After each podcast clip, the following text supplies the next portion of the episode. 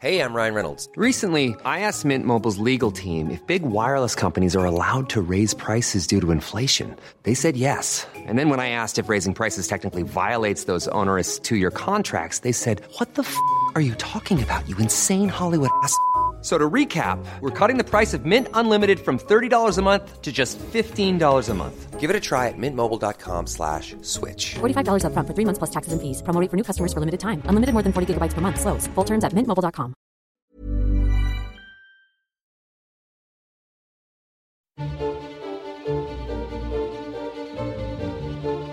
I've seen weird things in my time crashes, scandals, and resignations. But the last three and a half weeks are right up there among the most astonishing, culminating in what the French call a volte face. Or is it farce? In over two decades of covering the economy, I've never quite experienced a day like today. The massive reversals, I think, are a scale of the predicament the government sees itself in. It all started with something the government called a fiscal event. As a government, we will focus on growth, even where that means taking difficult decisions. Former Chancellor Kwasi Kwarteng's mini budget, brought to the House of Commons on the 23rd of September, was growth, growth, growth, achieved by cut, cut, cut taxes. I can announce that we are cutting stamp duty. Corporation tax rate will not rise to 25%. It will remain at 19%, and we will have the lowest rate of corporation tax in the G20. I can announce today that we will cut the basic rate of income tax to 19 pence in April 2023. I'm not going to cut the additional rate of tax today, Mr. Speaker. I'm going to abolish it altogether. From April the 23rd. Hardly had the cheers died away, than so did the government's economic credibility. The market reaction was brutal.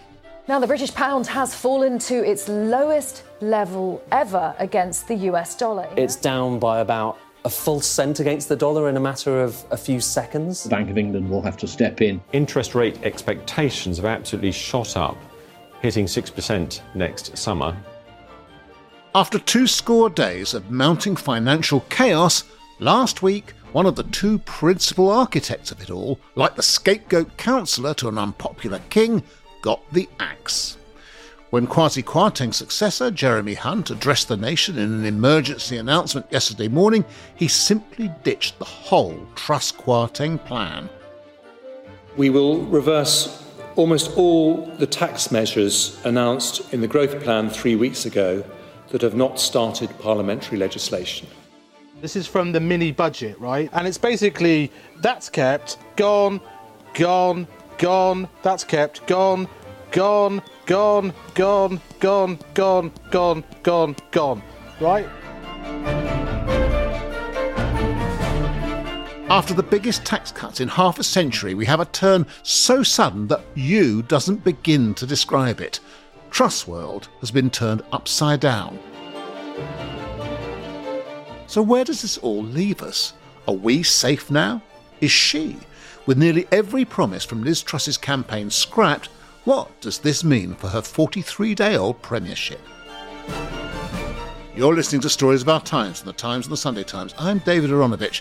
Today, can the new Chancellor save the economy and the Prime Minister? Later on, I'll speak to Henry Zeffman from Westminster about the politics of all of this.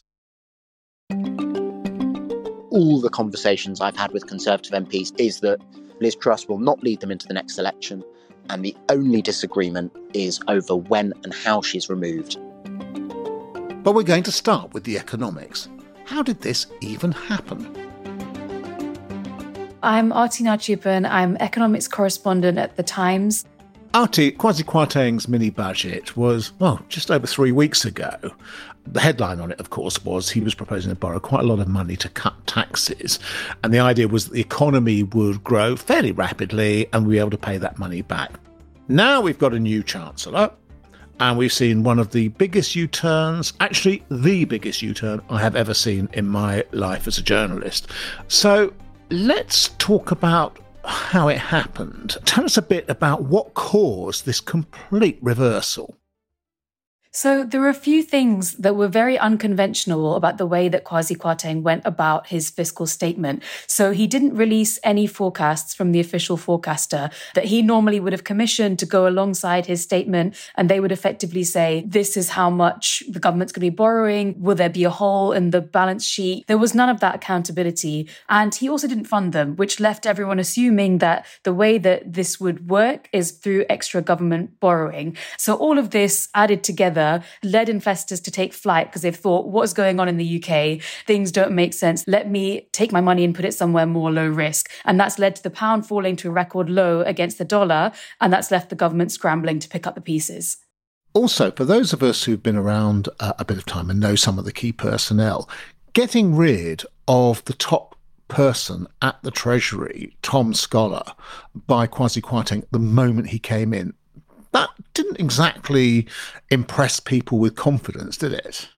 No, it didn't. And I think that the way that they've gone about it, I think, has baffled a lot of experts. It has a bit of an air of arrogance about it. We don't need to do things the way that they've previously been done. We don't need to be held accountable in the same way. And they're more than paying the price for it.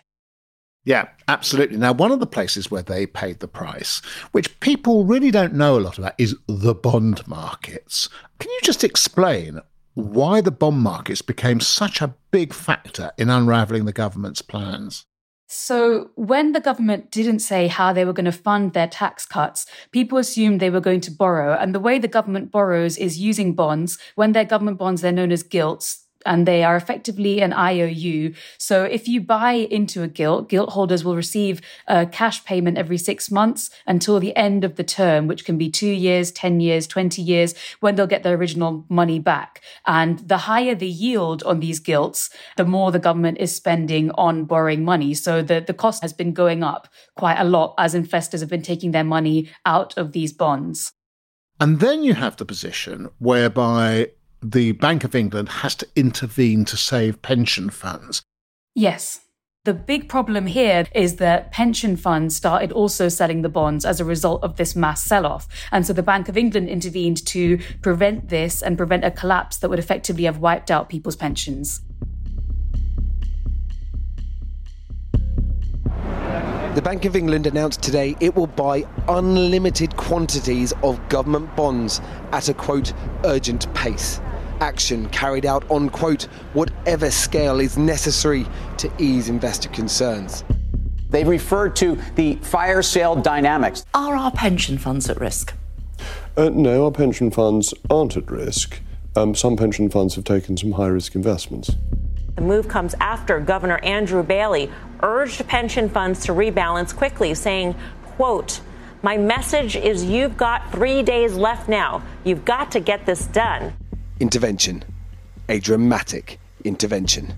And gilt yields go through into the rates that people get for their fixed term mortgages. So those go up. But I repeat what, what I've said already. We will not hesitate to raise interest rates to meet the inflation target. And as things stand today, my best guess is that inflationary pressures will require a stronger response than we perhaps thought in August. Now, a lot of us have had difficulty, those of us who are not as expert in this as you are, in trying to work out how all this works. So, the Bank of England is increasing interest rates faster than they would have done. Now, the problem for the rest of us is our cost of living is going up. And then the Bank of England comes in and interest rates going uh, go up even more, meaning people are going to have to pay more on a typical mortgage. So why did the Bank of England increase interest rates and thus jack up the cost of people's mortgages? The Bank of England's remit is inflation. They are worried that the policies, which have now a lot of them been reversed, of giving effectively the richest people in the economy more money will mean more spending in the economy and that's going to push up prices even further. And the bank has been repeatedly questioned on why are you increasing the pain for households at a time when we're going through a cost of living crisis already? And their response has been we're doing this now to avoid further pain later and we will have to do even worse if inflation is allowed to continue rising because we'll have exactly the same problems but exacerbated. So what they're trying to do is nip it in the bud. I mean, it's already gone quite far, but they're trying to not allow it to go even further. And we should just note that at this point, the Bank of England's intervention increasing interest rates, is fighting the government's way of paying off its tax cuts, which is growth, because you can't really have both that's what has really confused the markets is the fact that the government is going one way, the Bank of England is going the other way, and they didn't really know what to make of it. If the government were able to set interest rates, then Liz Truss might have been able to say, oh, well, don't worry, we'll keep interest rates low as well, so you can just go on and spend. Except no one would have trusted her, so it wouldn't have worked. Yes, exactly. So the Bank of England had stepped in to save pension funds, but then it said there was a deadline and all the help that it was going to give would stop last Friday. And some economists described this as a kind of game of chicken between the Bank of England and the government. Something needed to happen. I think we know we've had the, the Bank of England very much playing a game of chicken, if you like, with the Chancellor. Does that explain why Jeremy Hunt's had really to announce all of this today? Yes, essentially, the Bank of England has purchased nearly 20 billion worth of government bonds. And this is because it had to prevent a collapse in the pensions industry. Now, that came to an end on Friday. And so, effectively, what Jeremy Hunt has had to do is step in right before the markets open.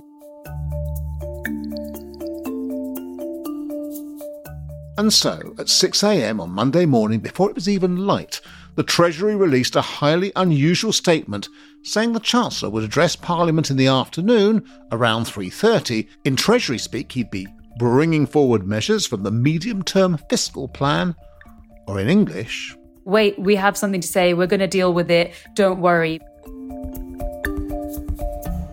Such was the possibility of premature panic Hunt asked permission from the Speaker of the House to make a TV appearance at 11am to try and calm things down a bit early in the day. Good morning.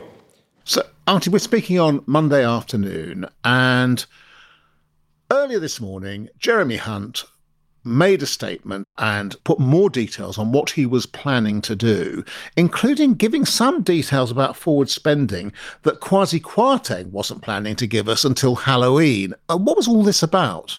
He's reversed almost all of the mini budget tax cuts. It is not right to borrow to fund this tax cut.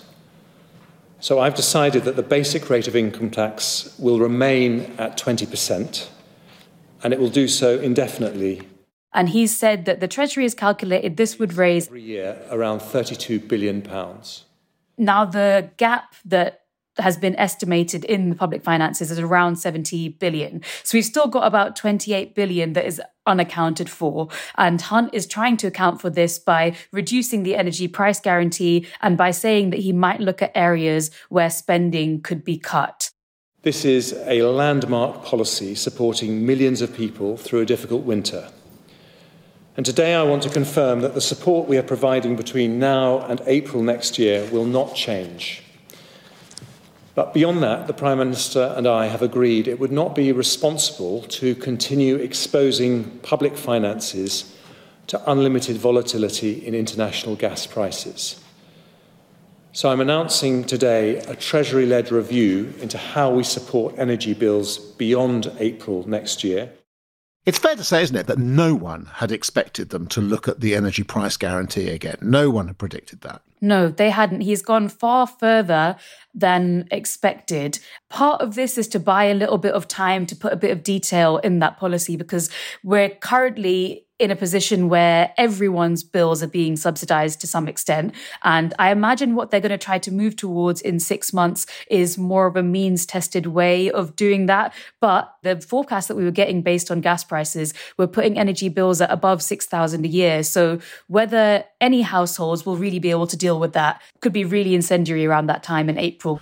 Right here. So, and the other things that have gone is the cut in the basic rate, which was brought forward. That's gone. Yes, that has gone. So he said that we're not doing that until the finances are in a better order.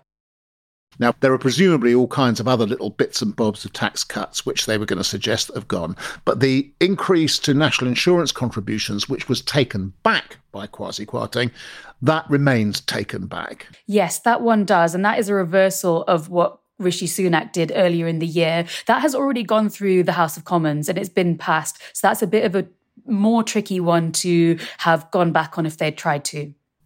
Right. Now, when we look at the forward planning on public spending, no details yet of any kind, not even a target figure, but some quite ominous talk. Yes. All departments will need to redouble their efforts to find savings, and some areas of spending will need to be cut. But as I promised at the weekend, our priority in making the difficult decisions that lie ahead will always be the most vulnerable.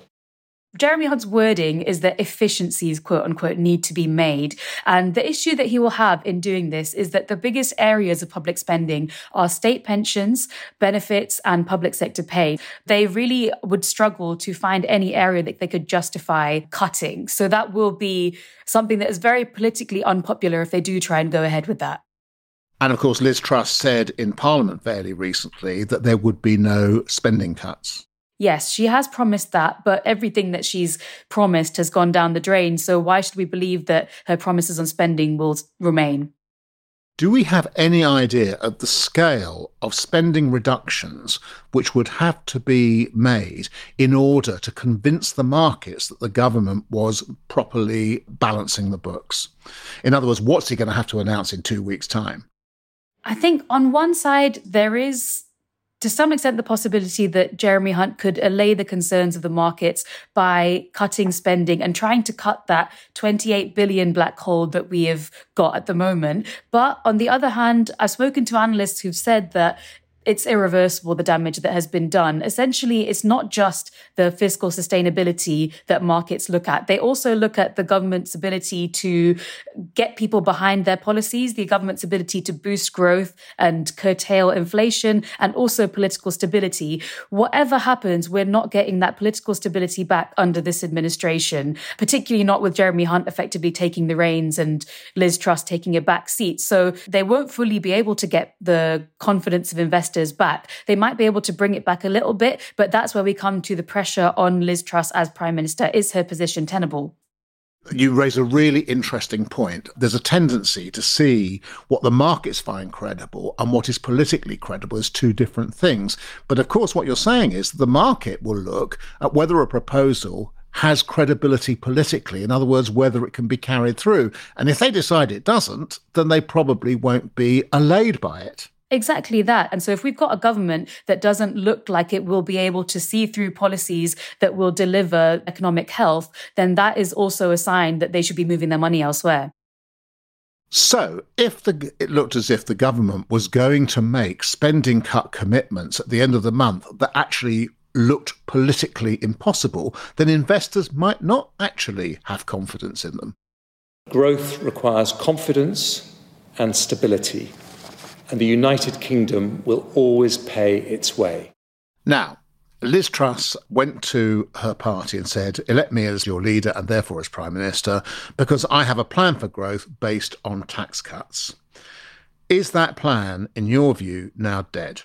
Effectively, yes it's at least dead for the next couple of years because there are other priorities. We have to bring down inflation first. We have to get out of the inevitable recession and we have to stabilize the currency. Now, the issue is that that was her entire selling point coming into government. And she didn't actually have an electoral mandate to go ahead with that. So she has put the party in quite a precarious position by both running on that bill of a low tax economy and then also not delivering it.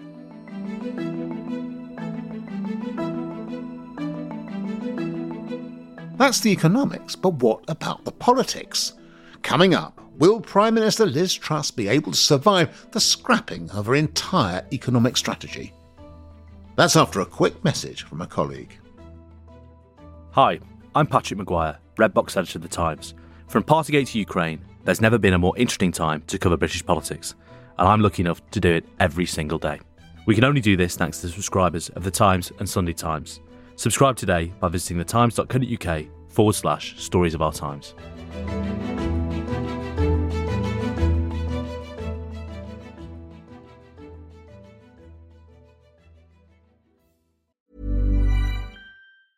Hey, I'm Ryan Reynolds. Recently, I asked Mint Mobile's legal team if big wireless companies are allowed to raise prices due to inflation. They said yes. And then when I asked if raising prices technically violates those onerous two year contracts, they said, What the f are you talking about, you insane Hollywood ass? So to recap, we're cutting the price of Mint Unlimited from $30 a month to just $15 a month. Give it a try at mintmobile.com slash switch. $45 up front for three months plus taxes and fees. Promo rate for new customers for limited time. Unlimited more than 40 gigabytes per month. Slows. Full terms at mintmobile.com.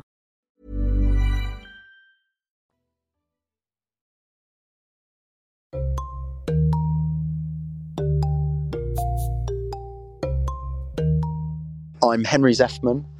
I'm associate political editor of The Times. And increasingly, that is the task of chronicling conservative leadership crises, which come round roughly every six weeks or so.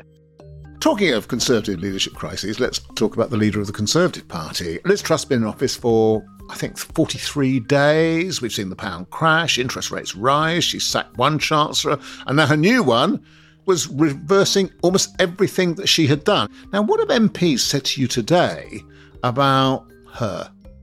They are mostly reeling from the shock of the last few days. Even if some of them had come to believe it was inevitable that Liz Truss would have to reverse parts of her mini budget, I don't think any of them predicted that Liz Truss would first cut her Chancellor and one of her closest allies in politics adrift and then appoint a replacement who would repudiate almost every single measure. Pretty well, all the conversations I've had with Conservative MPs is that Liz Truss will not lead them into the next election, and the only disagreement is over when and how she's removed, not whether she will be removed. Now, before we come on to the business of removing her, she's going to have to go through Prime Minister's questions.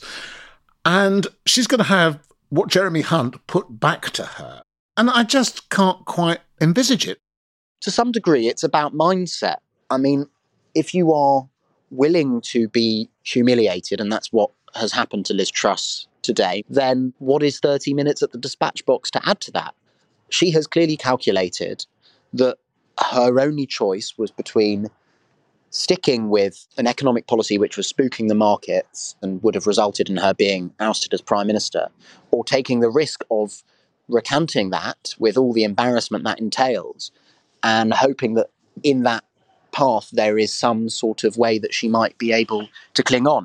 I mean, look, I've just hot footed it to speak to you from the House of Commons chamber, where Sir Keir Starmer, Liz Truss's Labour counterpart, was granted an urgent question to ask her about her economic plans, and she didn't turn up. She sent Penny Mordaunt in her place. With apologies to the Leader of the Opposition and the House, the PM is detained on urgent business. And, and they, will, they will have to make do. I must hear the answer of why the Prime Minister is not here. Leader of the House. I'm afraid you will have to make do with me, Mr. Speaker. Penny Mordaunt, who had to say at one point that no, Liz Truss was not hiding under a desk. The Prime Minister is not uh, under a desk, as the Honourable She, with regret, she is not here for a very good reason. I mean, that is deeply embarrassing. And once you've accepted that, what is Prime Minister's questions but merely more embarrassment to compound the existing embarrassment? Now, of course, an awful lot of people read something even into that. They said Penny Mordaunt didn't have to repeat the question back. She didn't have to say the under a desk bit because that would at least avoid it being clipped out onto the television thing. But she did say it.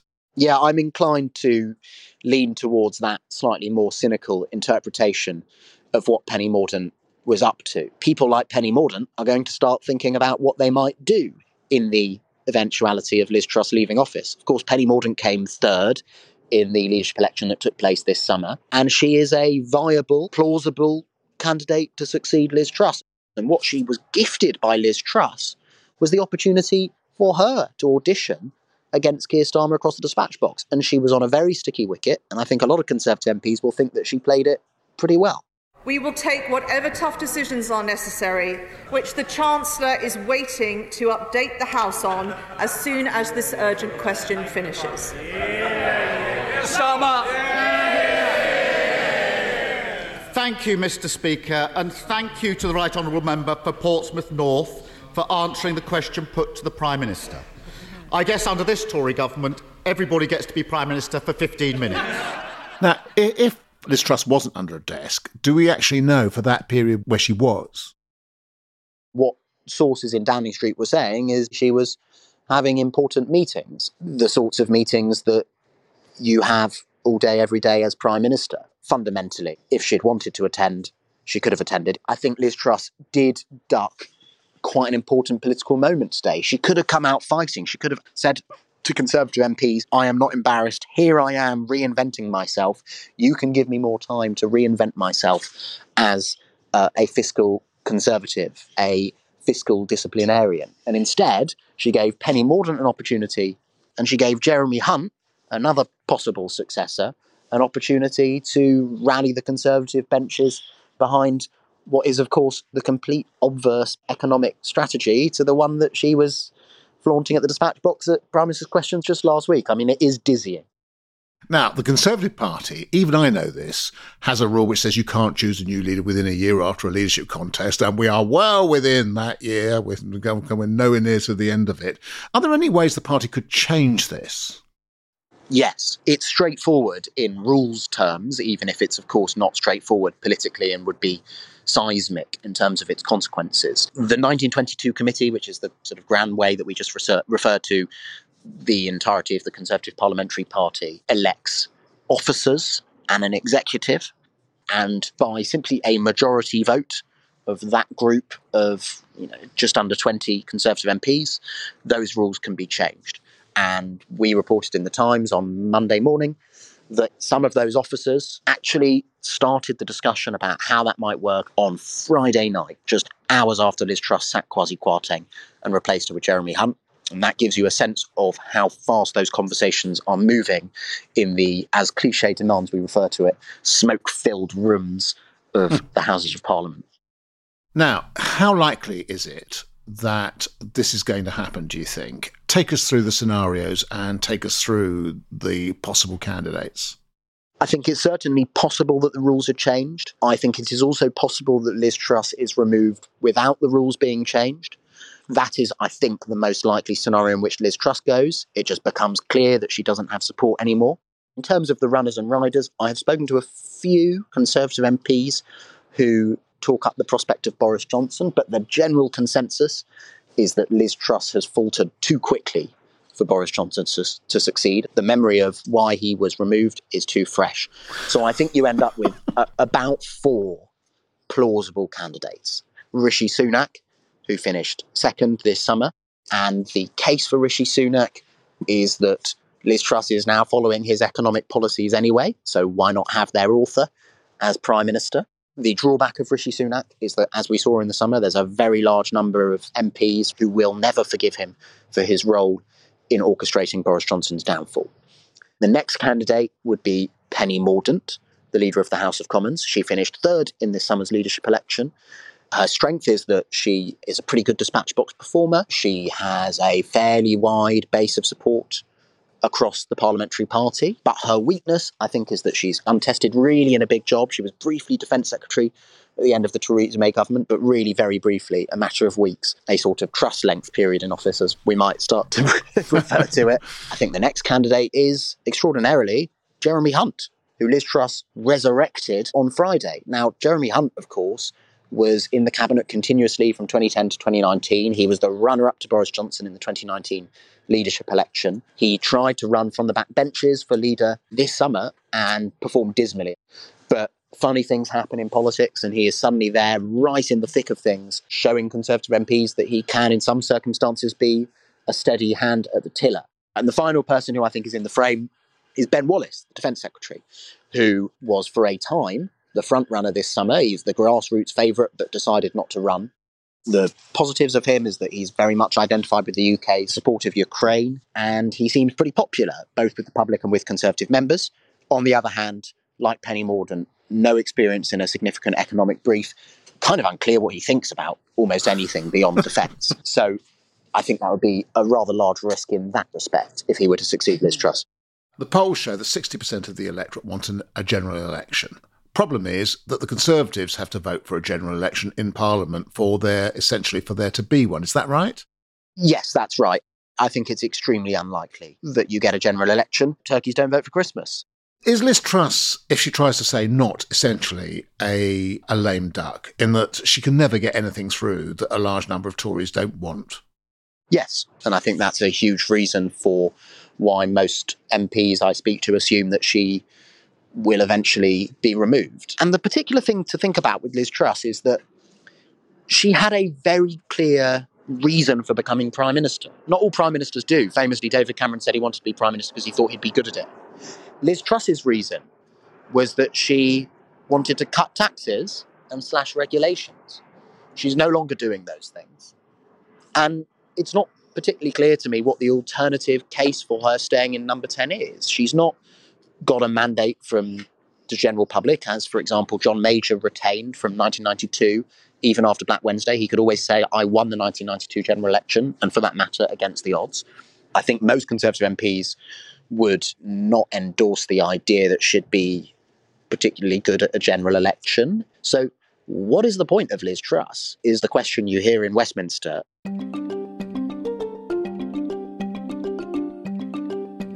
Henry, what happens next? We had the actual budget penciled in for Halloween. Is that going to be stuck to, and what happens then?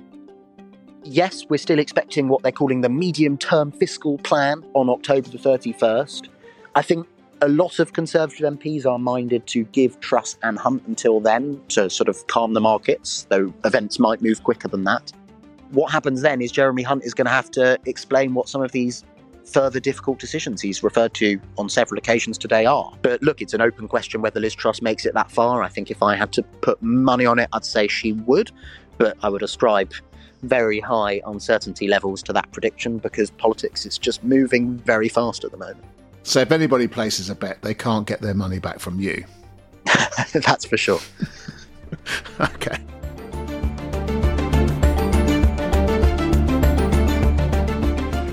I do want to accept responsibility and say sorry for the mistakes that have been made. Will you lead the Conservatives into the next general election? I will lead the Conservatives into the next general election. You've been listening to Stories of Our Times, a podcast brought to you thanks to subscribers of the Times and the Sunday Times, with me, David Aaronovitch, and my guests, Times economics correspondent Arthi Nachiappan and associate political editor Henry Zeffman. You can find all of their work at thetimes.co.uk with a subscription. The producers were James Shield, Olivia Case, and Taryn Siegel. The executive producer is Kate Ford, and sound design was by David Crackles. Look, if you've got a story you think we should be covering, an idea for a future episode, or thoughts on what you've just heard, send us an email to storiesofourtimes at thetimes.co.uk. See you tomorrow. I hope.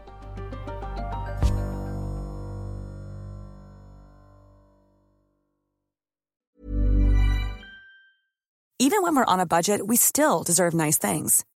Quince is a place to scoop up stunning high end goods for 50 to 80% less than similar brands. They have buttery soft cashmere sweaters starting at $50, luxurious Italian leather bags, and so much more. Plus, Quince only works with factories that use safe, ethical, and responsible manufacturing. Get the high-end goods you'll love without the high price tag with Quince. Go to quince.com/style for free shipping and 365-day returns.